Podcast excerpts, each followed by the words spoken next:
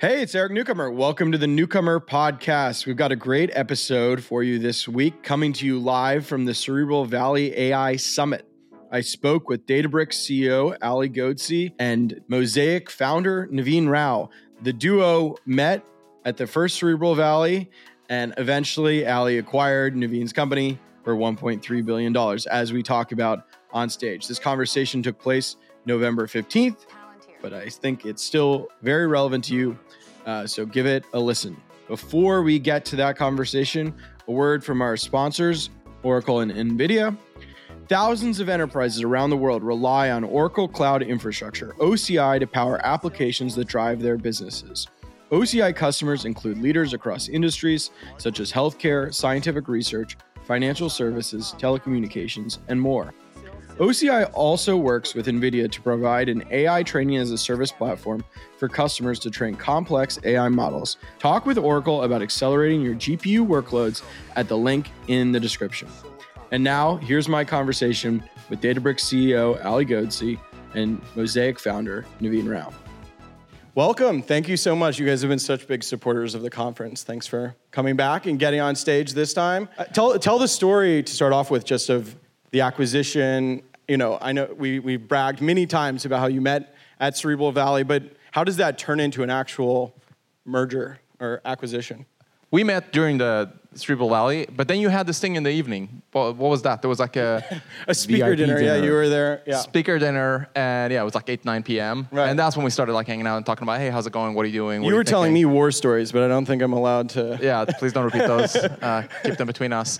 And yeah, so started talking to Naveen about what he's doing, and I was like, oh, he seems pretty legit. Like you know, and the, the business is pretty good, and you know, so I started looking into more and more Mosaic ML and what they're doing, and you know, everything looked you know, super awesome. And I, I remember, like, God, this, these guys are pretty good. And then I walk out of my office uh, in SF, and I see one of our key employees, John Gray. He's sitting there on a laptop, and I look at, I look over his shoulder to see what he's doing. Hopefully, he's working. And you know, and he's on the Mosaic ML website. Hmm. I'm like, hey, what are you looking at? And he's like, hey, these guys just released like I think you just released serving model serving of That's you know right, GPUs. Yeah. And I was like, wow, what, what's is any good? He's like, yeah, this is very competitive pricing. This will be difficult. Like, this is pretty good. And I was like, huh. So like all the stars are aligning. And that day I called the guy who runs all of like acquisitions and so on for Databricks. And I said, hey, like this company I just saw yesterday. And they seem pretty good. And he's like, Naveen at Mosaic? I was like, yeah, yeah, yeah. He's like, if you want that company, you have to call him this weekend and buy it this weekend. I mean, yeah, when you get that call, like, what's what's your thought process? You, you build this, a startup for the long term. Like, yeah, what what were you thinking when you got the call? Well, you know, it's uh, using, using the dating analogy, right? It's like uh, you kind of know he's going to pop the question, you know. you know. He had to like you know it's smirk coming. on his face as I called him. You could see him; he was like sitting there. I was like, he knows. and this had happened to you before. Your last it startup, has, yeah. yeah. And it always happens faster than people think. It's like one of these things. Like once everything aligns, it's it's like go. You made the decision, go right. So I kind of knew what I was going to think through a little bit, but it wasn't a no, Ali, I don't want to do this. It was like no, no, no. This actually makes a lot of sense. Let's talk about how that could work. And basically, I think in the first conversation, I even said like, I think it's going to come down to economics. Can we make this work? I'll quote you exactly. You said this makes sense how much of the upside am I getting? it was the exact quote. it was like, depends on how much of the upside I'm getting. yeah, well, you know, you got to think about these things a little bit. I have investors to keep happy, right? But, and then I mean, you have some news today. I mean, that sort of starts the groundwork of the integration. Can you talk a little bit about how AI actually fits into Databricks' business? So this is we basically after now having spent six months together figure out what is the strategy of the company, how do we combine the two companies? Okay, so they're awesome at generative AI.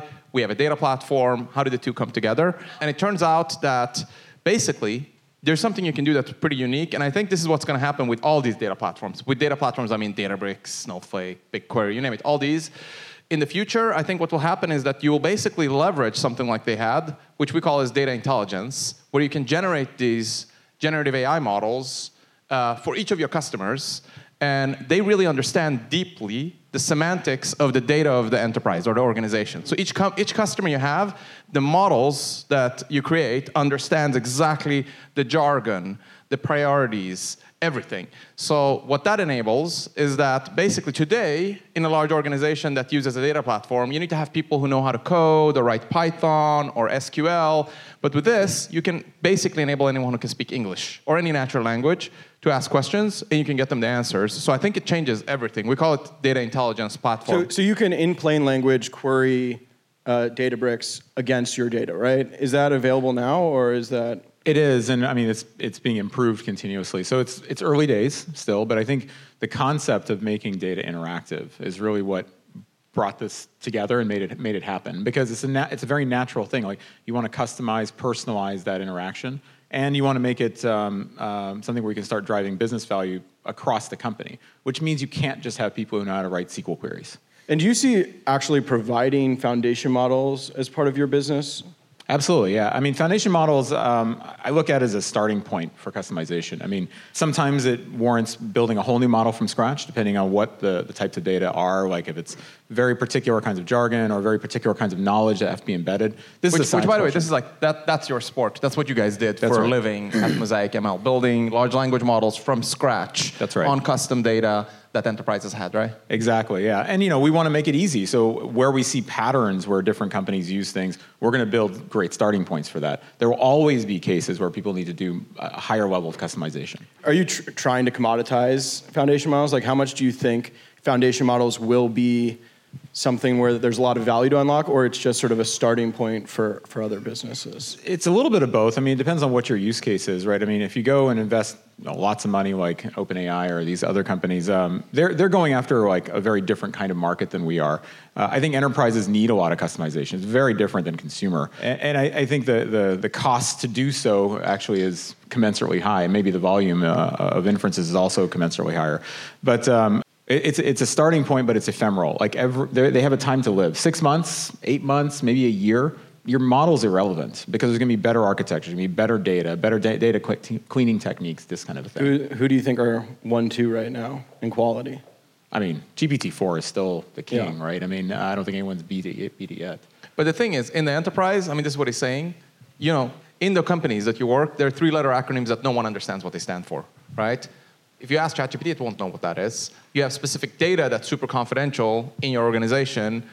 You know, ChatGPT doesn't know what that is. And by the way, when you ask questions from that AI, you want it to really be accurate. There's going to be a need for organizations to custom train, at least or fine tune or modify. Is that RAG? I mean, I feel like everybody in the valley is talking about retrieval augmented generation. Is that you think the key, or you think it is fine tuning and having a sophisticated model? It's a part of it. I mean, all of these are ways to customize the outcome, right? Um, sometimes you RAG makes a lot of sense when you have permissions that change on particular data. When you have data that's updated continuously, that's a great use case for RAG. We look at this on kind of a spectrum of techniques. It's not like there's one thing that's going to, you know, kill everything else. They're all they all have different power and uh, and capabilities. And keep in mind, for RAG, you also have a large language model, and you're combining it with a vector search database. So it turns out if you actually custom train the large language model to be really good at RAG, you actually get even better results. Uh, so we're doing that as well. The accuracy issue, right? You sort of signaled that this is sort of just getting started. So, you know, some people are very reluctant to roll something out without sort of certainty. I mean, you have like medical organizations in some cases using it. How do you think about how accurate the queries are even against customer data? And how did you think about whether to wait for perfect accuracy versus let people sort of try it and experiment. Well, I think this is actually one of those clear, bright line differences between enterprise use cases and consumer, right? If you're doing something where accuracy doesn't matter, or you just, you know, it's a writing assistant or something like that, you, you can get away with a lot more stuff. Uh, whereas in enterprise, we can't.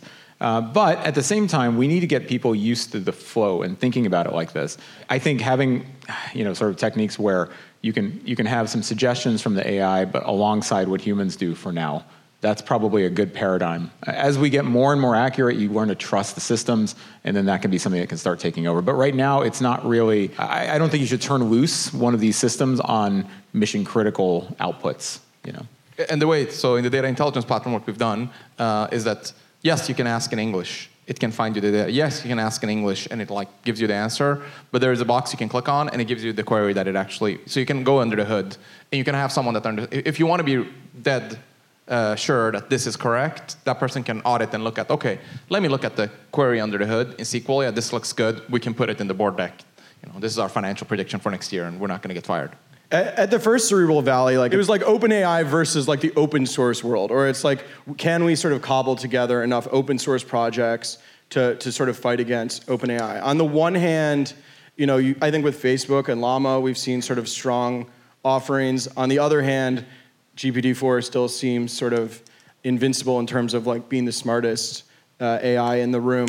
I'm curious, are you guys still all in on open source? I know it's key to your identity. You, you would release Dolly. Like, what's the state of contributing to open source and how it fits into the strategy of Databricks?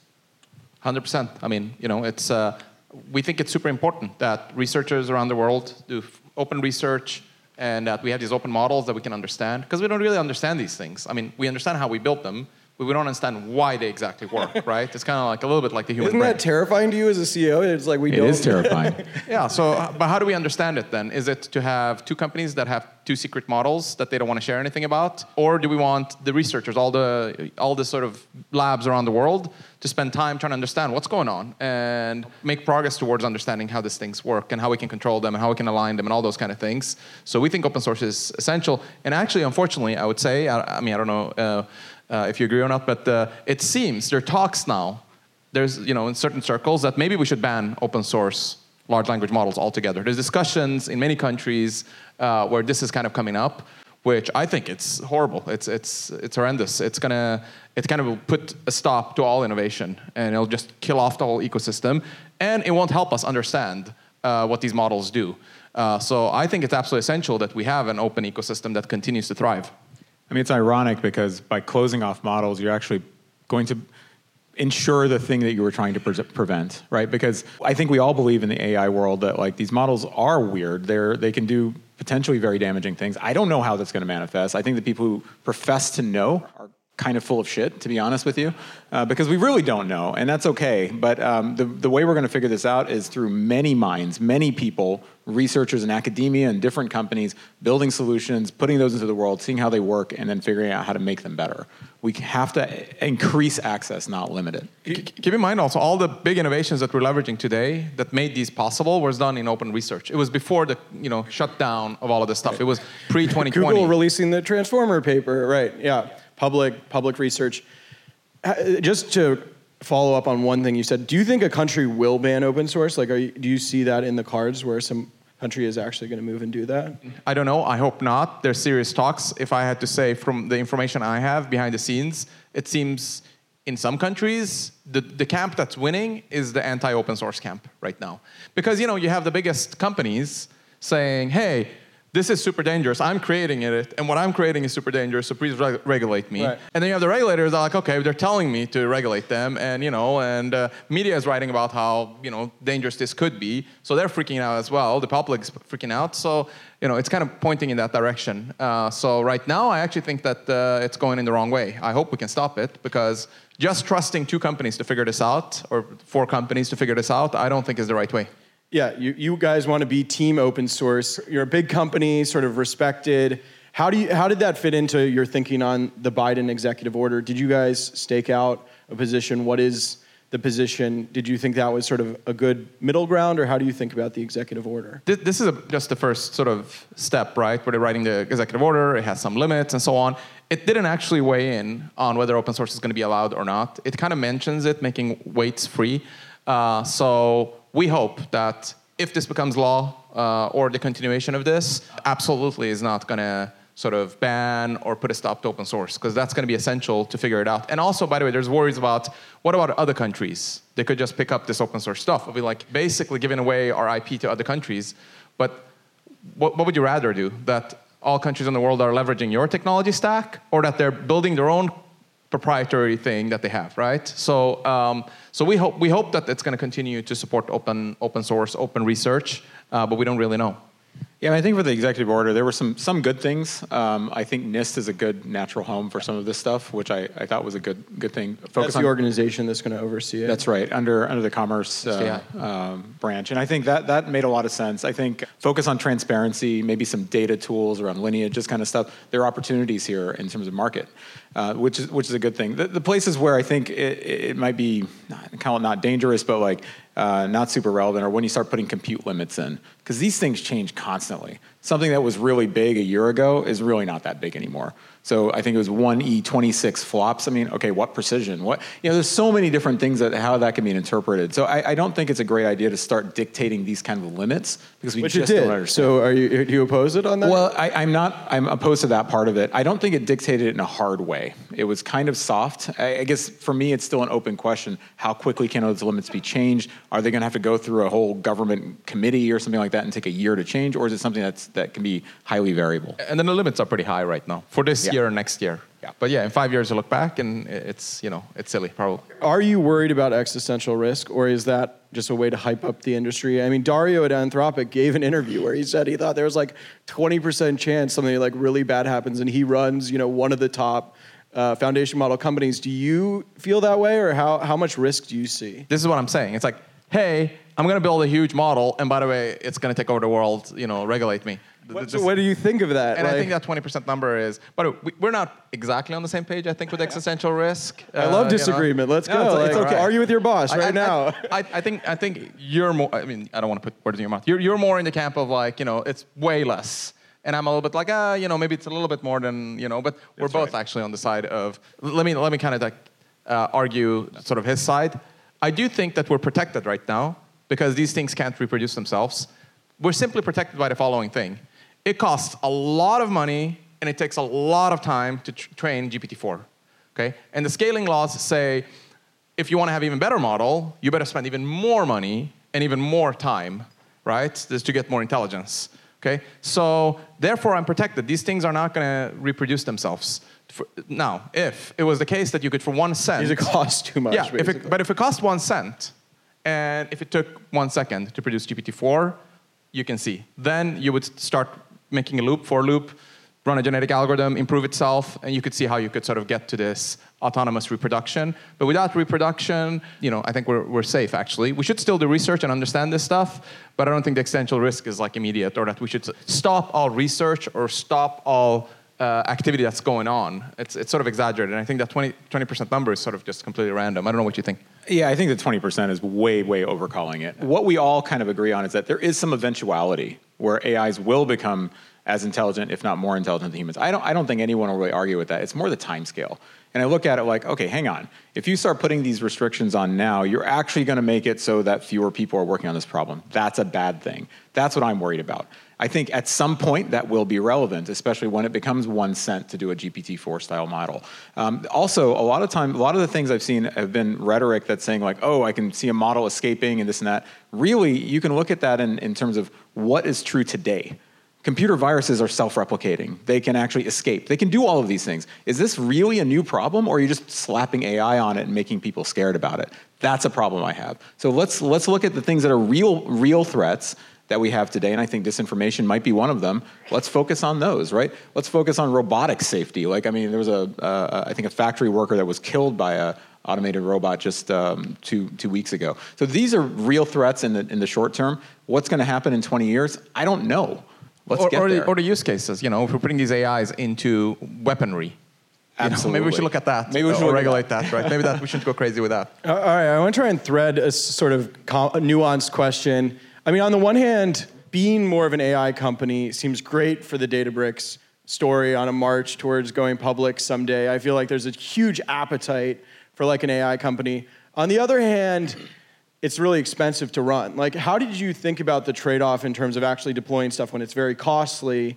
And how did that fit into your calculus of maybe moving towards an IPO? And can you give us any sort of update on where that stands? Yeah, the IPO plans got smashed with the acquisition. No, just kidding. he, he destroyed You're those. reporter, Wish so you you're were right off that. He, What- he give us- destroyed that. Oh, I gotta give destroying the P&L every Did, day. did it Exactly. delay? Just- Did it delay when you make a public? No, it, it doesn't actually. We, we run. We're very careful about this stuff. You know, it's all part of the plans. Um, and you know, the way I would think about it is we just have a much bigger budget to absorb these things. So you know, th- th- it's different for a startup with five, ten people that doesn't have any revenue yet to spend hundred million dollars on GPUs. You know, our budget, annual budget, with or without these things, was in the billions anyway.